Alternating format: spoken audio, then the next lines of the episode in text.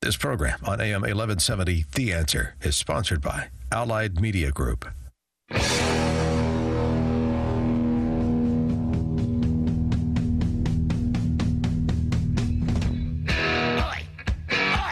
Welcome to the Andrea Kaye Show.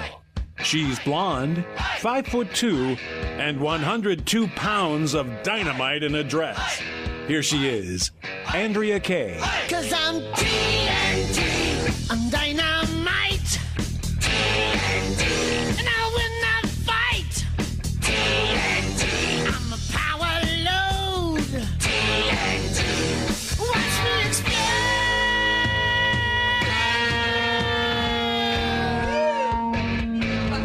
I said we are coming to you live from San Diego AM 1170 KCBQ Studios, Salem Media.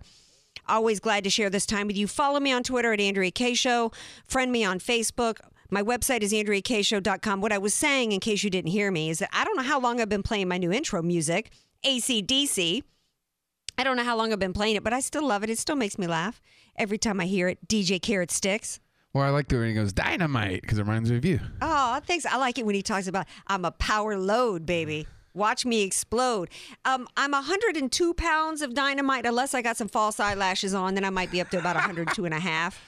Anyway, um, I am ready to explode, though. We got another primary night today, tonight. And it's like, I- you know, it's like my head's about to explode with all the continuing stuff that's going on with it. And here tonight to help me break it all down is Julio Rivera, the ConservaRican from Red Nation Rising. Hey, Julio. Hey, how are you tonight, Andrea? Well, I'm glad to have you here with me. I'm excited to have you back. Uh, the I haven't chatted with you in a while. Actually, last time it was it was when I was hosting for America Trends TV, and I've been wanting to get you on my radio show. Usually, I start the Andrea Kaye show with the monologue, but we got so much to cover tonight. I've got Della B coming on the show. I've got Kalyan Pokala from Pokala Law, who's here to do my my Tuesday business segment. We got to talk about minimum wage. So we got a lot of ground to cover tonight, Julio. So I'm bringing you in early, but I want to actually bring you into my monologue because what I was going to say, and the reason why my head's about to explode is I, my, who I'm about as a person is really that I'm an equal opportunity criticizer. I don't advocate for mm-hmm. party or Paul. I call it as I see it with everybody. I am an objective person. I never develop an emotional attachment to any candidate. I think that when we do that, that leads us down a, a, a dark path to where we're not able mm-hmm. to look at these elected officials like they are, which is the employees of the people. So that Exactly. yeah, mm-hmm. and so that's one reason why I have not endorsed any candidate in the race. Also because mm-hmm. I've got issues with every candidate. Because I don't have any emotional connection, I don't have. I, I'm able to see that, like all human beings, they're flawed. Each candidate is flawed, and what I mm-hmm. see happening is with this ongoing division and infighting, because so many people digging their heels in, in the dirt, unable to accept any criticism or flaw of their candidate, it's getting more and more and more polarized. I'm looking at mm-hmm. tonight, and I'm seeing, and I did so. I didn't want to endorse anybody in part because uh, it's not who I am. I don't advocate for party or Paul. I see flaws in every candidate. There's no perfect candidate. I see uh-huh. divisions that are tearing the party apart, and I don't want to contribute to that. Mm-hmm. And I Yeah, look at. been- mm-hmm. Go ahead. I'm sorry, go ahead. No, I was going to say it's been particularly saddening um, as, as far as what it's done to the conservative base. I mean, so many people that um, you know I've, I've come you know up through the ranks with and have done their shows and have been with them at events and have this you know you have no idea how much I respect a lot of these Trump um, whether you want to call them surrogates or de facto supporters or people that have their own media sites. And I've watched them just kind of basically become propagandists um, just for you know that one candidate, and it, and it and it really is kind of saddening. I mean, everybody I knows that I identify as a Cruz person. You know, I go on and I, I often defend Cruz, but I defend him on the merits of his policy and you know the history of what he's actually tried to accomplish. And you know you can go through the way he's behaved since he's been in the senate. So i mean a lot of people are getting caught up. This whole issue with the delegates to me has been absolutely ridiculous. Like what, what what's your take on that? Well, let's. Well, f- we're going to get into that because when I mm-hmm. when I first see tonight, we've got Trump mm-hmm. projected winner, Hillary Clinton projected winner. I thought, what does that even mean to to the voters anymore?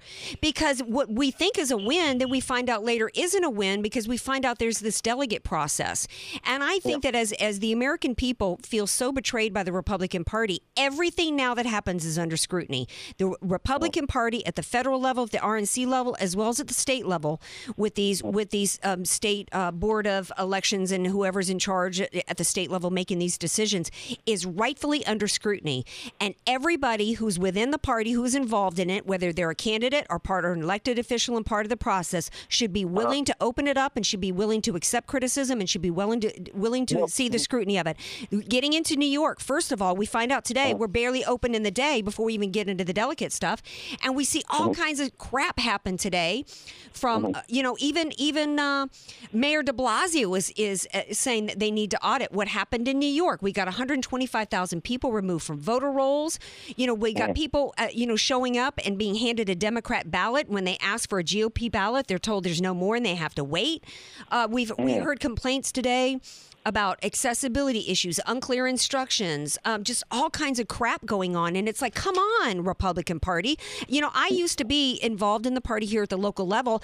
I was one of these people that worked the polls. I was one of these people that got out the vote. I was one of these people that called all day long and made sure that the voter rolls were accurate. So there's no excuse for this kind of crap to be happening. This feeds the, the people's concerns, Julio, in terms Yep. of what's going on in the process, right? Well, I mean, it's it almost seems like the Republican Party is turning into the worst elements of the Democrat Party. I mean, you know, for so many years we've heard about issues with, uh, you know, Democratic primaries and, you know, uh, dead Democrats coming back to life to vote against Republicans and all kinds of nonsense. And, you know, we don't need that. I mean, our party has very, you know, clearly defined rules. Every state, you know, GOP gets to set their own rules.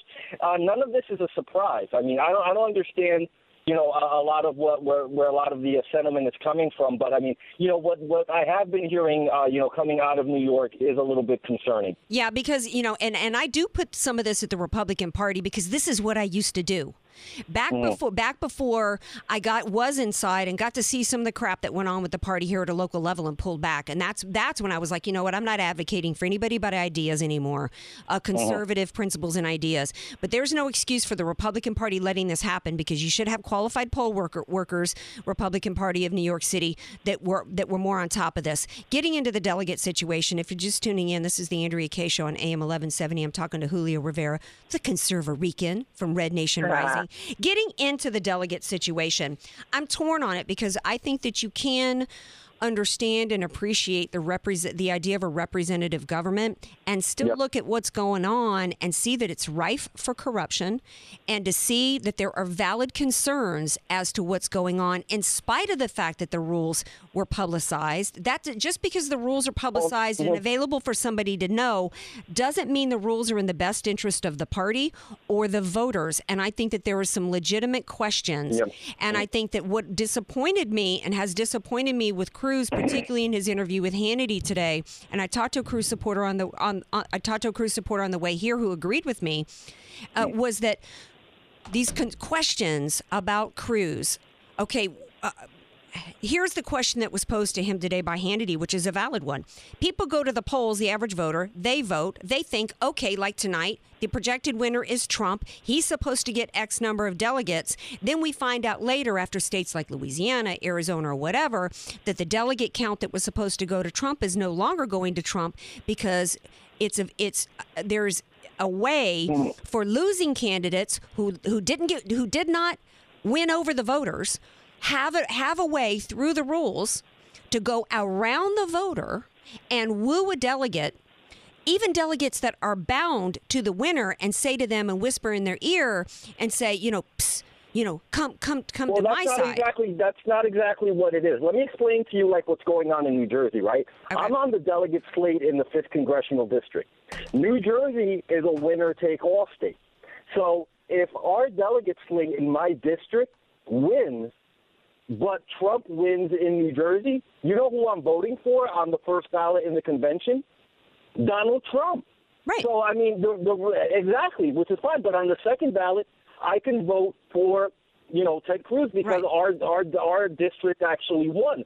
You know, it's a, you know what it is. A lot of these questions are coming, you know, to the surface for the first time because Donald Trump brings so much attention to everything that he does, and he's been belly aching about it the entire time. When Ted Cruz loses, he doesn't complain in the same manner. I mean, I really, I, I really don't see what the issue is. The states individually get to set their own rules. I think what I think what that's- excuse that's me for interrupting because that's a very American concept. Though. Well, well, we're running up against a break, so let me interject and tell you what I think the question is, or the concern is that what it seems like it's happening is that it's not bound delegates like yourself who are obligated to vote for somebody in the first hand who's who's in a, who's a, an open crew supporter. Um, It's it's um, a, a Trojan horse thing that's happening to where um, go psst, go pretend that you're a Trump supporter and that you're going to vote for him when you're really a Cruz supporter. That kind of game that's being played. well, but show me where that's happened, though. I haven't seen where that's happened. Well, you know that that's why the question was just posed to Cruz today by Hannity, who and and and there's a, and I'm not saying necessarily that anything wrong has happened. I think mm-hmm. because of the Republican Party, because it's confusing, because we've got stuff like happened in Colorado, it does appear that and that was a voterless victory. When you've got a state that has no I, I, no primary vote. They all had the same rules, though. But Trump could have sent people on the ground there to work those delegates to come over to his But- side. There but those no dele- for him not to. Right, but those delegates are still unbound, which means really they're not anybody's delegates. And so then you're looking at it and go, well, that is a voter, voterless victory because if they're unbound, that means they can get to the convention and vote for anybody. What's the point of that? What's the that point? caucus. They have a caucus process, Right. with, with, which is just delegates. though. So what- Instead so- of voters, right. that they caucus to the delegates. So I think that- I think- That's, right. That's how they decided it. Right, Yeah. and that's right. And so I'm Mm-hmm. saying is that you can have rules out there, and it's still okay for voters to question it. And what. I think Cruz did wrong in terms of when he was posed the question today from Hannity, who I think clearly teed it up for him to explain to make people feel better about what was going on, just like you just did. And you did it far better than Cruz did. I think. I think his bad strategy was to be dismissive, was to tell Hannity, uh, "Oh, the only people who care about this are the diehard Trump supporters," and completely dismissed it when there's millions of people. Sixty-nine percent. Let me get my number right. Sixty-nine percent of the exit polls tonight in New York said that if we get to a convention without the um, without the 1,237 delegates, that the candidate who gets the most votes should get it. Not most votes only 30 um, uh, uh, only 27% said with the most delegates so this Well, is that's so not a majority, though. That's just a plurality, and that's not the way the Republican Party works. You have to have I- 1237. I get, I get that, but what I'm telling you is, when the voters have this concern, Cruz should not dismiss it. It doesn't matter what the rules are. It, that's basically like somebody telling me, "Y- you don't have the right to have that concern. Your feelings don't matter because of what the rules are. The Republican voters have felt like they're not being heard. so when Cruz, their, so their when Cruz, mattered as they were setting those rules, though. They they should have voiced those concerns. They should have had the foresight to go ahead and voice those concerns prior to when this process started. The process is what it is in real time. It can't be changed at this point. Well, it, it it can be changed down the road. Why can't the Republican voters? Why aren't they allowed to ask a question? It almost sounds like the left, the argument of you don't have the right. Sit down. You don't have the right to question. Let me let me get my question out, and then we're going to mm-hmm. take a break, and you can respond. when We come back. I felt like Cruz should have said instead of dismissing people as though because they're the rules and because they're on the books, nobody has a right to speak up. Silencing somebody who's got a question. I think the better play for Cruz for himself would have been to to answer the question instead of completely dismissing it because then the message is to all these millions of voters who right or wrong I, my personal belief is that if you have a feeling simply because you have it it's valid. Why dismiss those people? Why not answer the question and do what you can to help them understand that you're not doing anything shady? You get it. You understand the questions. Uh-huh. You understand why the republican voters are suspicious of the party and try to make them feel better about it instead of sloughing them off and telling them basically to sit down and shut up you know Well, I mean, the way you're explaining it, yeah, I can kind of see that, but I mean, he's mostly exasperated at this point from having to deal with that constant question instead of it being like an issues-based endeavor as it should be. Well, and I and I hear you there, but I think from just a strategy and a PR standpoint, just like I said that that even though I didn't think Lewandowski did anything wrong with Michelle Fields, I thought it was bad manners and bad PR to not apologize. I would have sent her flowers, tried to set up a sit down yeah. interview. I would have worked it. She would have she would have ended up looking like the fool, you know, if I had been involved in that. So to me, it's just it's it's really bad strategy. And and I want you to ponder this as we go to break. How we can get off this camp versus camp stuff. He sounded like he was whining just as much as Trump was whining because he didn't want to answer the question anymore. He should be willing, and every candidate should be willing to answer every concern the voters have. You got to earn every vote. Don't just think that you can play the rules and ignore the voters. That was the message that I think he sent today, and that wasn't a good one. But you can tell me how wrong I am on the other side of the break because I'm just backed up against it. Julio's got me fired up. I love it. And then we're going to get into some exit polls, and I want to get your response to that and see what you think about that. I'm talking to Julio Rivera from Red Nation Rising, the ConservaRican, on the Andrea Kaye Show. Don't go anywhere, anybody.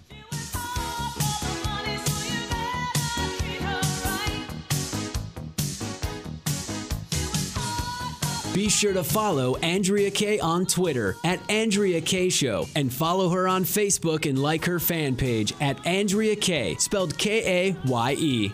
Want to start living better, longer? Levita Compounding Pharmacy can help. Proudly improving the lives of over 10,000 patients, preparing personalized medications with the highest care, quality, and safety. Voted Union Tribune's best local pharmacy, Levita specializes in bioidentical hormones, prescription skincare, transdermal pain creams, and more. Let us help you find the path to living better, longer. Visit us at levitarx.com or call 866 507 1990. You're listening to The Andrea Kaye Show on AM 1170, The Answer.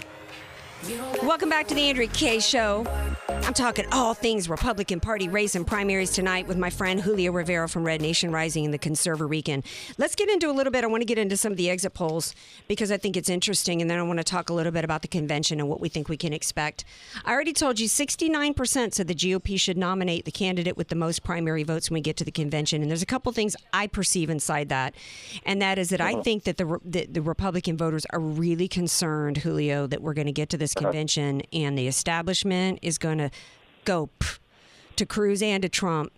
Mm-hmm, and mm-hmm. you know, and just do an overtake and parachute in somebody, you know, like a McConnell, who gleefully said today, I guess we're going to go ahead and get into the convention. He gleefully said, you know, he's he basically is loving the idea of a contested convention because he wants the party to pick who they think is electable. And to me, that signaled it all. That told me everything that I needed to know. The establishment's not hearing a thing from the voters.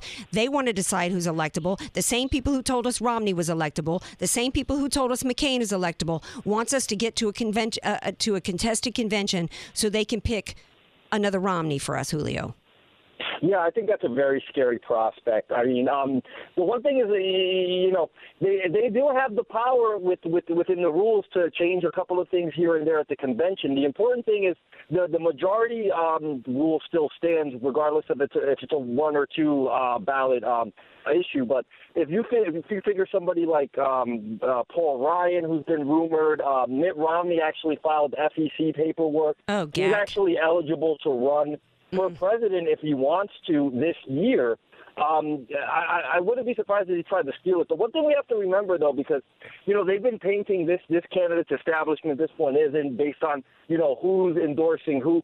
Let me make one thing abundantly clear to you: the establishment does not want Donald Trump. The establishment does not want Ted Cruz either.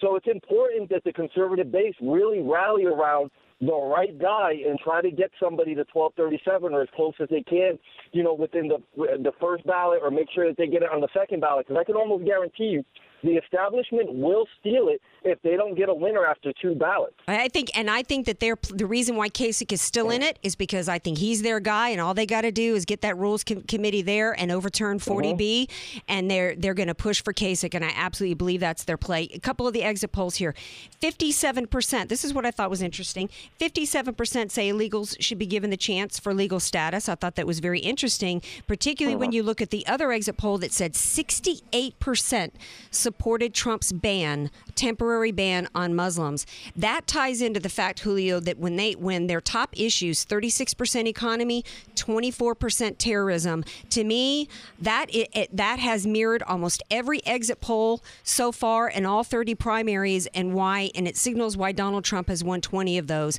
Those are the two top issues the American people face, uh, or Yeah, what they feel is New most York. important I to them. Well, that yeah, know. but I mean, as seen that out of South Carolina. That's out of all of them. Yeah, but I mean the immigration issue. is it's it's funny too because if Trump did that well there, but he made his hay with Republicans supposedly or the conservative side of Republicans with immigration. Why should that? Like I'm shocked that that many um, Republicans really are for some semblance of legalization. I mean, I'm for. Is, is- see, yeah, that's a I'm- little schizophrenic, right? Yeah, exactly. It doesn't seem to make any sense because I'm I'm myself am for enforcing immigration law. I'm for deporting illegals, not letting not letting them in here, defunding sanctuary cities, you know, cutting off their social program benefits and all that. And that's supposedly the perception that people have that that's what Trump is about. But if you really look at and analyze his quotations since he's actually and I actually wrote a column for Right Wing News about this last week. He's actually if you if you interpret his own words his own words mean that other than the 300,000 illegals that are here that have committed a crime, they'll be deported. The the other supposedly 11 million, or if you believe numbers as high as about 30 uh, million, they'll all be granted some form of either amnesty or legalization. That's not what people signed up for when they got behind Trump, or at least not conservatives. Well, you know, um,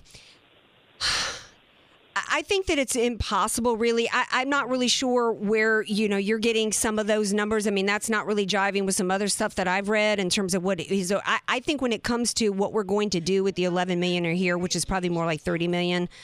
You know, uh, I, you know, I think that you know none of us really know exactly how many are here. I don't think anybody really believes that we're gonna we're going to take a bus around and try to deport. I think pretty much basically the bottom line with all the the, the people currently here legally, if we just enforce the dang laws we have, which is when we when we find in- somebody here. investigate and apprehend them. You investigate, you apprehend You them. investigate triple and you a- and- and you apprehend. know, you do the, hmm exactly. Yeah, that's it's not the hardest thing in the world. We've we've deported millions of people.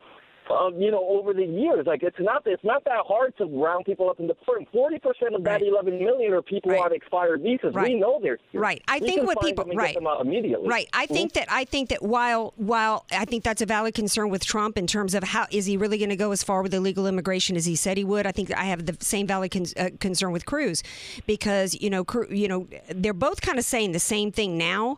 Um, but w- one concern that I have with Cruz is at least Trump has been consistent in terms of the refugees and in terms of hey, he's been consistent with seal the border. He's been consistent with build a wall. He's been consistent with a temporary ban on Muslims. He's been But he con- hasn't been. But he hasn't been. He's been backtracking on all of that. well, so is well. Let me tell you what Ted Cruz has been been backtracking on. He's been backtracking on the fact that he did an interview with Shannon Bream in 2014, uh, after he went and handed out teddy bears at the border with all the illegals that came across, which is which was a huge reason for why the Republican Party gave the power to uh, the the voters gave the power to the Republican Party because all the crap they saw at the border in 2014. He did Yeah, an interview. Let me finish. I'm sorry, go ahead. He, that, that's, he did an interview with uh-huh. Shannon Bream in which he argued to bring all Syrian refugees here. He didn't equivoc. He didn't. There was no equivocation that it was Christians. Now he's backtracking and said, "Oh, I was referring to Christians." No, I've watched that interview a million times. No, it was full Syrian refugees. Now he's saying, "Well, we can't bring any refugees here from countries. Get ready for this that are under significant control of ISIS." Well, who gets to decide what's significant control? Who's down on the ground doing a census? To me, that's political speak. It's very clear that he wanted to bring 11 million out of the shadows and give them legal status. Now he says he doesn't. To me, they've all flip Wait a flopped. minute, who did? Who did? Did Uh, Cruz? Ted? Cruz Cruz. never wanted that. Yeah, no, well, it's on video. from 2011. It's on No, video. So it, No, it's mean- on video, just like it's on video that 20 years ago uh, Trump was pro-life. So I think that we, uh, uh, you know, pro-choice. I think that we could really, you know, nitpick, uh, you know, and No, they, I- I, think they've I- I all disagree. flip-flopped. I I, think they've all the flip-flopped. I think they've all equivocated.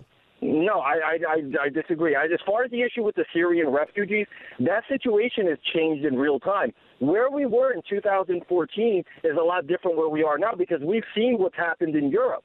Europe has absorbed these refugees. We've had um, women being attacked all around the uh, Scandinavian countries in record numbers. We've had German women being raped in record numbers where they have pepper spray sales, you know, breaking records. You know, we've seen the model of what the refugee influx is going to do based on what has happened in Europe. Well, So let's say that's true because I'm, I'm running out of time. Let's Yeah. say that's Mhm. true because I'm running out of time. Okay. Then why is he not giving a full throated, nobody come here from any of these countries, period?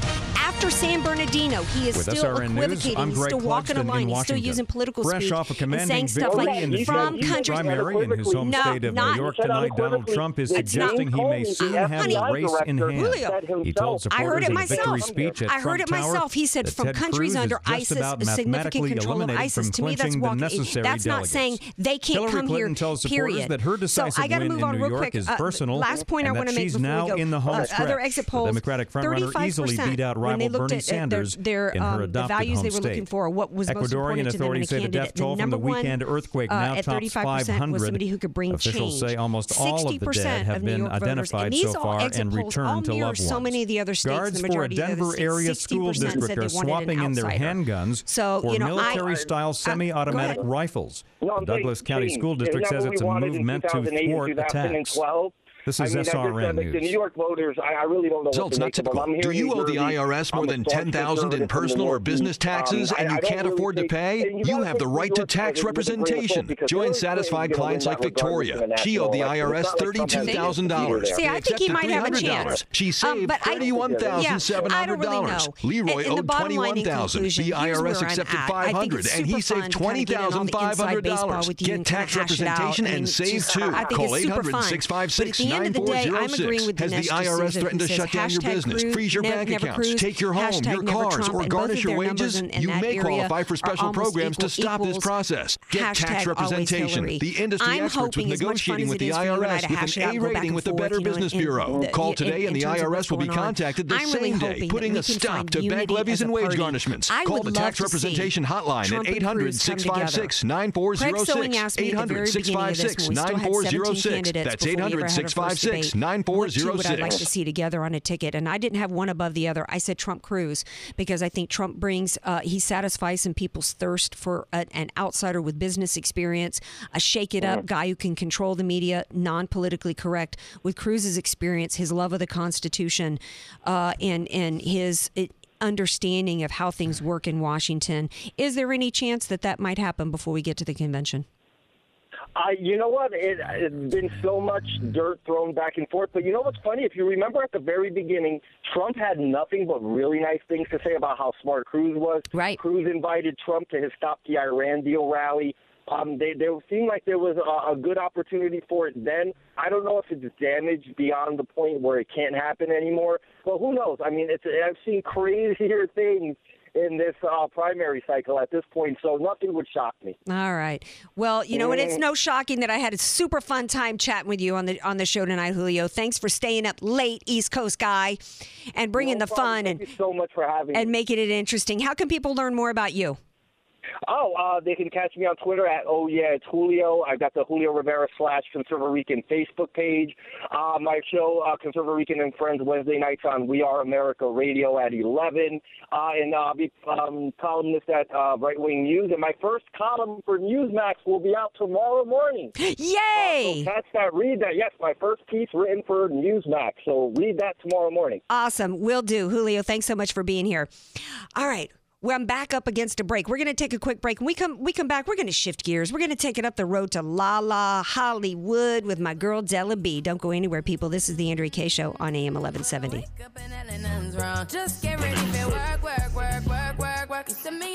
Want more Andrea Kaye? Follow her on Twitter at Andrea Kaye Show and like her Facebook page at Andrea Kaye, spelled K A Y E.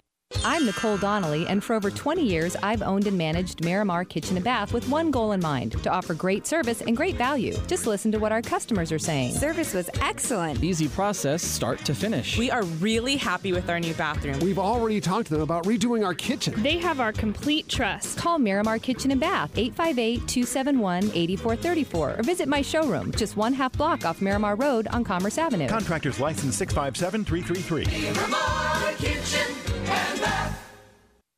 You're listening to The Andrea Kaye Show on AM 1170, The Answer. Welcome back to the Andrea Kaye Show. Excellent bumper music.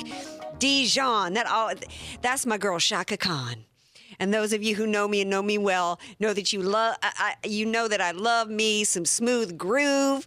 I love my girl Chaka. That's one of my favorites. Ain't nobody. Oh, and speaking of favorites and a smooth groove, you know what that music means. That means that we got another hot witch back on the Andrea Kaye Show. Hey, Della. Hey, baby. Welcome back. It's been too long, girl. Oh, I know. I've been on vacay. Sometimes you just got to take a break from all the crazy that's up in La La. That's right. You know, those people make me crazy. I gotta, you know, I gotta, I gotta go get away. Yeah. So where you been? What would you have you have you come up with something though? I mean, are you back from Oh, vacation? You got anything to talk about? But this is a banner day. Is it really? Why is that? Well, a couple of things. First of all, we just have to stop the presses right now. Mm-hmm. We have to stop them because I have an announcement to make. Hanoi Jane. Y'all probably thought she was dead. Well, she was up there at Tribeca. No, I think there's just a lot of people wish she was, but anyway. she was at Tribeca up in New York City, and uh, you know you talked about that I think with your vaxxed thing. Uh huh. But they were having a round table, and she declared that Hillary Clinton will be the president. Oh, she did. She did. Did she? Well, you know, those two have a lot in common. Okay. I, I was talking to my man, Major General Bob Scales, yesterday, and, and we were talking about traitors and people who were treasonous. He had Barbara, Wa- Ba- Barbara. Baba Wawa, Barbara Boxer accused him of being a traitor mm-hmm. in, in front of Congress last week. Those two were traitors right there. Hanoi Jane. That's right. And Well, Hillary. They have, one, they, they have one more thing in common. Both of them, well, Hillary's still married to her womanizer, but Hanoi Jane was married to Ted Turner, who was famous for, you know, for mm-hmm. womanizing all over the place. But Jane said that that men are just threatened by Hillary, and there's going to be a lot of violence. There's, going to be gonna violence. There's going to be violence by the Republicans if she wins the election. Well, she is going to win the election, according to, to, to Jane.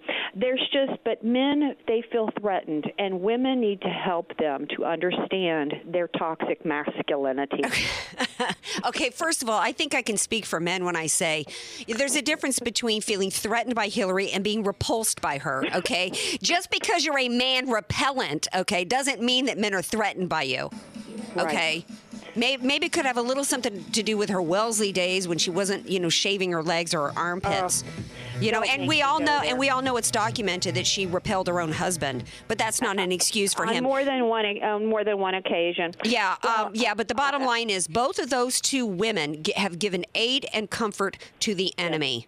And both still do in one way or another, but especially Hillary. And I'm telling everybody right now, I've been saying from the beginning, and I agree with Dinesh D'Souza yesterday hashtag never Trump plus hashtag never Cruz equals hashtag always Hillary. We need to keep our eye on the prize and, and not let that traitor who gives aid and comfort to the enemy get in the White House. What else you got for me, Miss Della? Amen. Amen. Well, in 1991, the words long dong silver were entered into the congressional annals. Is it annals or annals? You're talking about long dong silver. Annals. Annals of history. Thank you, Dijon. when Anita Hill went to the Hill under subpoena to do the high tech lynching of Clarence Are you sure it's subpoena? Okay. She went to let's the get Hill. it G. Let's get it back to rated G, people. Okay, go on. okay, so Anita Hill went to the Hill. Okay. She went to the Hill. She was subpoenaed. She didn't want to tell her story. They made her. Right. They made her. Uh-huh. She got bullied and and and everything. Well, you know, Uh-huh. she worked for Clarence Thomas not one time but twice, and included inviting him back to her, um, you know, where she was working as a professor after she left uh, D.C. and she continued back. right, and she continued quite a relationship with him over the years. Mm-hmm. Right. Right, yeah, and kept it up. And she had had some little interview with the FBI, and she made some disparaging remarks. And when his name came up for nomination, that was brought back in. And then, you know, Pat Schroeder, who was from I think Colorado, she Congresswoman, she led the, you know, the attempt to lynch him. And and Clarence Thomas went to the Hill, and he denied it categorically. I don't know whether he did those things or not or said those things like who put a pubic hair on his coke. Right. I don't know. Right. I don't know, but he went and he was so credible and and I don't know. His What I know is this: I didn't follow the case. I was too young at the time and not really interested. Um, but you know, I just remember thinking to myself at the time, "What a bunch of hooey it was," and that I felt at the time that um, the dislike for him, it seemed clear to me that it was a lynching because of two things. First of all, he was a conservative black man, and second of all, he dared to marry a white woman. There, I said it. It's a why, Absolutely. main reason why they hate him. And I read about this movie that even Anita Hill herself said that it was obviously slanted. She was a pawn then, and her name's uh, and being used as a pawn now. This is all about division. It's all about you know fostering division and fostering racial division in particular in this country. As we're going to, to the general election, it's the left trying to use the African American community and the vote uh, to keep them on the plantation and to continue to tell them that they're victims, as well as playing the gender card at the same time. See, they're thinking this is a double whammy for them.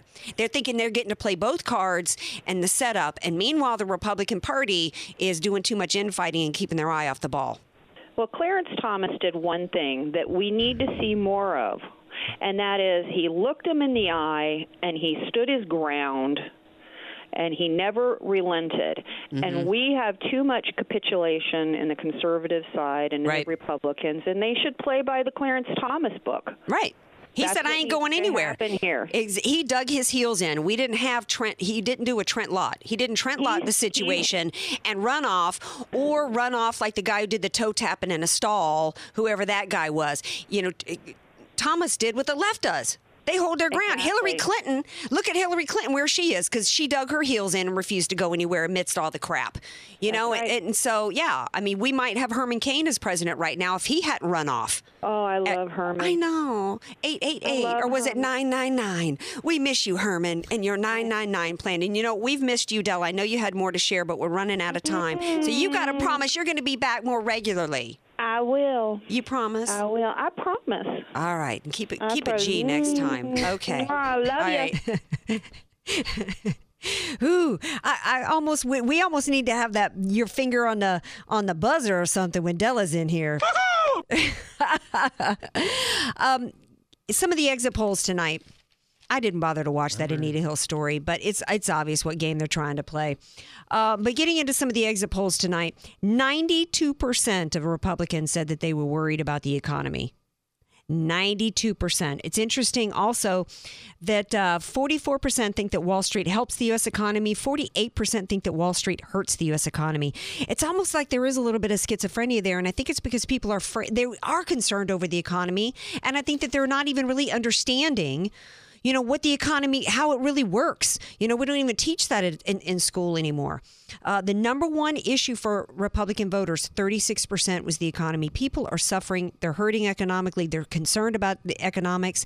And i think that's one reason why they're they're looking to a businessman to help them. And speaking of businessmen you know, um, I've got a new contributor to the show who's a business attorney who helps and supports uh, local businesses here in San Diego. Small business, the lifeblood of the U.S. economy, really, and the job creators. And I spoke to him earlier today, Kalyan Pokala, uh, who was here to talk about the minimum wage increase. Here's my interview with Kalyan. Here with me to talk business is none other than business lawyer Kalyan Pokala from Pokala Law. Welcome back to the Andrea Kaye Show, Kalyan. Thanks for having me, Andrea. Glad to be back. Yeah, you know, and I'm so excited to have you as a part of the show because economics is so and business is so important to my listeners because they understand that what made this country the greatest country in the world, the greatest force for good in the world was the economic prosperity that came about from our free market capitalist system. And really, the lifeblood of that is small business. And that's really what your business is about as a business lawyer. There are attorneys like yourself who focus on assisting and helping the small business owner. And that's really a lot of issues have come about that are going to play into this election that affect the small business owner and therefore affect us as a nation. One of the biggest topics that's been going down in the last couple weeks is the nationally as well as particularly in California is the increase in minimum wage. This fight for 15 that's going on. Everybody kind of knows that it's a problem. Not everybody really understands the details of why it's a problem for people. A lot of people are like, "So what's the big deal? You got to have even cons- even I even hear Republicans that say, "Well, come on, you got to have a living wage. What's wrong with, you know, you know people making more money?" And my argument is and you can tell me where I'm wrong because you if I'm wrong because you are a small business attorney. Most businesses that have entry level workers that are at a minimum wage are a low margin business. And those entry level, on top of the fact that those entry level jobs are not intended to be head of household jobs. So you t- you take the combination of the fact that you've got like let's say a grocery store where your minimum wage people are bagging groceries. Um, there's a limit to how much you should be paid to do that kind of unskilled work. That's why it was always co- high school kids and college kids doing it while they were trying to get skills to go on to someplace else. You add in the fact that it's a low margin business, like a grocery store is like 5 10%. You have all of those employees suddenly now getting a 50% in California. The plan now is, and was signed into law, to go from $10 to 15 an hour. And you're crippling business out there. Am I wrong? Are you wrong? uh, I wouldn't say that. I'd, I'd say that it's. I have a nuanced answer because I don't really like the way that this minimum wage increase has been put into effect. But at the same time, for my small business owner clients, uh, it's going to take until 2022 for this to reach $15 an hour. For one, Okay. and the second is the very the first two increases are very small. Okay, uh, in 2017, it's going to go up 50 cents to 1050, and then it's going to go from 1050 the next year to 11 dollars. I get that. So, so, So, it's a the- slow progression. So I think most of my clients can live with it being, you know, going up 50 cents, you know, per year for Mhm. a few years. The issue is then after that, it ramps up and it goes up a dollar an hour each Right. year until it gets to 2022. I think that for my small business clients, they're worried because you're absolutely right. The cost of labor is one of the biggest issues that small business owners face. The other thing that my small business clients can um, that they can hold their hat on, hold on their hat for is uh, if you have a business that has 25 or less employees, you are granted an extra year to comply.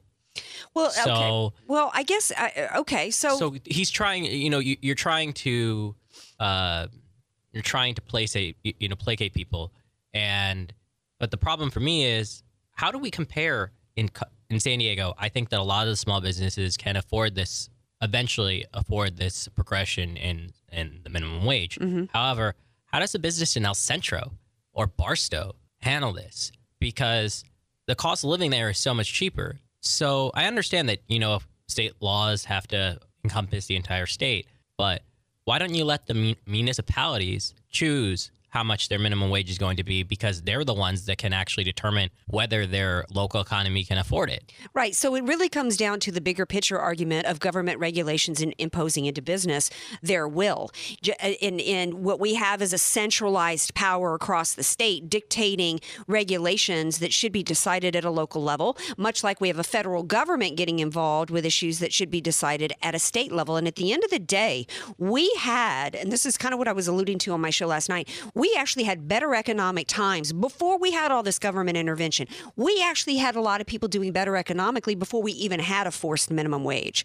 To me, it doesn't address the bigger picture issue, which isn't necessarily a you know part of you know your business in terms of dealing with small business people but i've had many business people tell me that they get the fact that part of the problem that we've got is what this is really doing especially if it's creeped over a long period of time is it mimics a pattern of the government doing a slow creep to, to get us to accept more government intervention into our lives and not dealing with the real issues that are at play. If people are struggling to pay the bills, there's let's deal with the root cause of that versus uh, you know, just now taking more money from businesses. If people are struggling right now financially, it, it's a common. It's not just because the greedy business owners. Your your business owners are not greedy because they're not paying fifteen dollars an hour to somebody. They're they're basing their pay right now on skill set as well as on the labor market. And if we can get the regulations off the small business owners here in California, and we actually, you know, can make it a more as well as deal with overtaxation, maybe we can create a climate where businesses will grow more and then they'll have more jobs to offer. And when you when you're it's supply and demand, and when you need more employees and are out there, you're going to be forced to, to offer higher wages. And if the employees themselves had greater skill set to offer, they'd be in a better negotiating position to ask for more money. So to me, it doesn't solve the problem of what's going on out there in terms of why people are struggling financially, what's going on with the unemployment. To me, the issues are overregulation and overtaxation on business. I don't look at the minimum wage as a regulation per se. I look at it as the government is trying to you know, act as some sort of social arbiter of trying to lift people up and give people a better life. They're And trying I to they're trying to be mom and dad off the by by tapping into a business owner's pocketbook, right? Well, especially for a business owner, yeah. I can't I can't imagine any person being with a small business like a dry cleaner or a small mom and pop restaurant sitting there going, "Okay, yeah, I could totally afford to pay this guy this, you know, the dishwasher Mhm. who's getting paid, you know, $10 an hour, get paid $15 an hour." Right. I went to college and I always knew as a kid I grew up poor. My parents were Marines.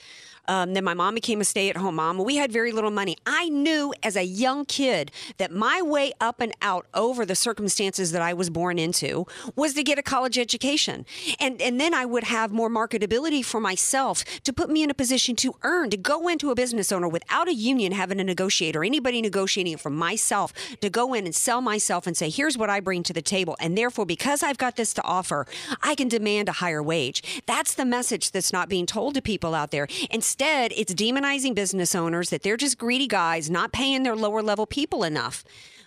So I think it's a cultural issue as well. Do you see do you hear that from your small business owners? Are they concerned with that?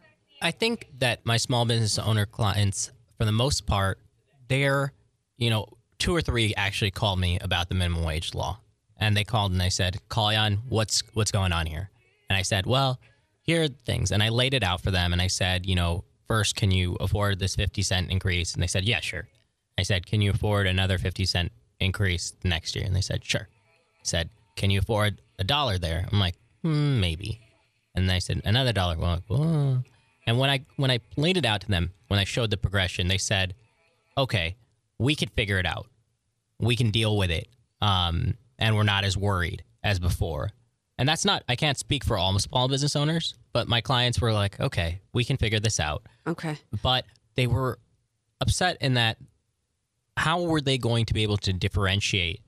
You know, they had employees for years, and that this employee is going to go to fifteen dollars an hour, and they're sitting there going, and probably that person probably deserved fifteen dollars an hour, you know, but Maybe, now maybe the- not. But no, no, but now the person, what I'm saying is, now the person who's going to walk in that door and get a new job Yeah. is going to get the same as this person who's been there for you know right. eight years. And and to me, it's almost the forced unioniz- unionization of businesses. It to me, it is regulations. I, as as somebody who used to hire and fire people, I feel like I should have the right to pay people what I feel like they've earned, whether they're a new hire coming in based upon what the skill set that they're bringing, as well as evaluating the people that I'm working with. It diminishes ambition. It diminishes work ethic. It doesn't pay for performance.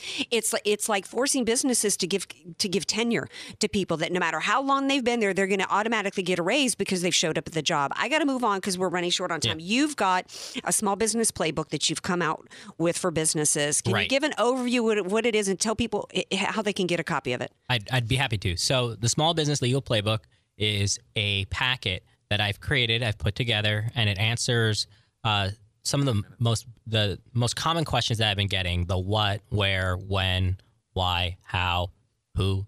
Uh, questions that they've been asking me, and I put it together in a in a playbook, just like you know, like a sports book.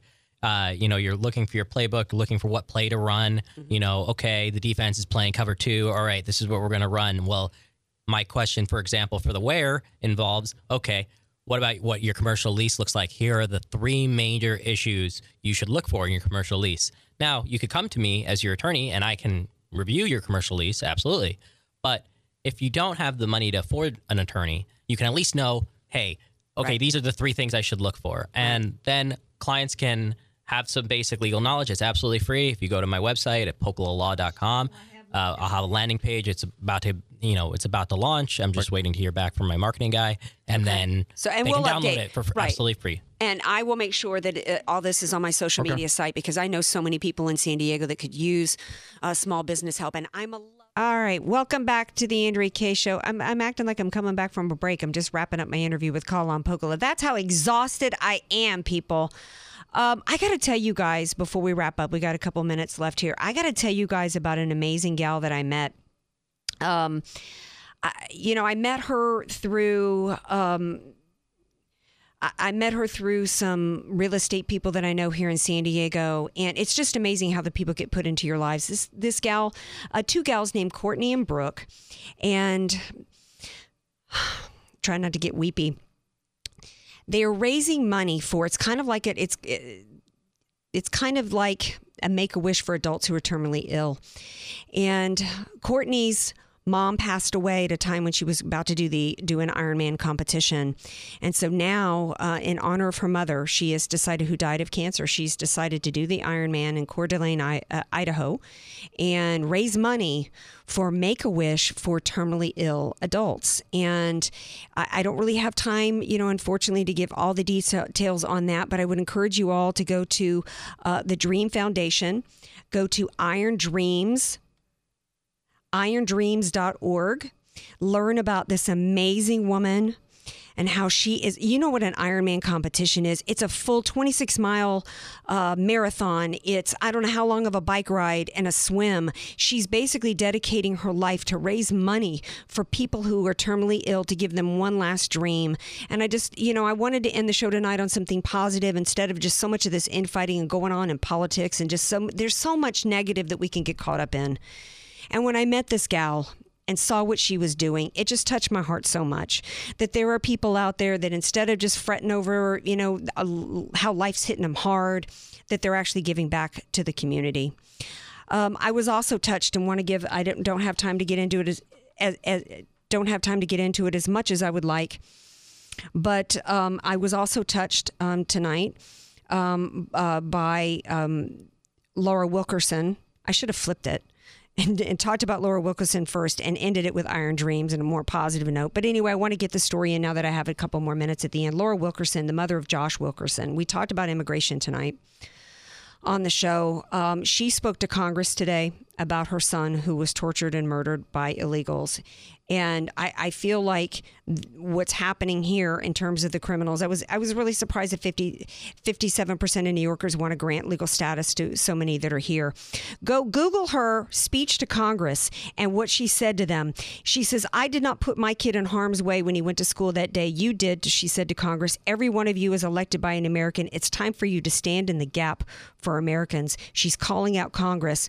She says um, that they gave away every bit of America to people who have broken our laws entering this country, then then went on to break other laws. Amazing. We need more Americans like her to speak up. I need more Americans like you to stay engaged with what's going on. Follow me on Twitter at Andrea Kaye Show. Friend me on Facebook. Go to my website, AndreaKayeShow.com. I'm going to be back here Monday and Tuesday night, 8 p.m. Pacific time on AM 1170. DJ Carrot Sticks, thank you for being here. Kalyan Pokala, love you. Della B, love you all. Have a great night, everybody. This program on AM 1170, The Answer, is sponsored by Allied Media Group.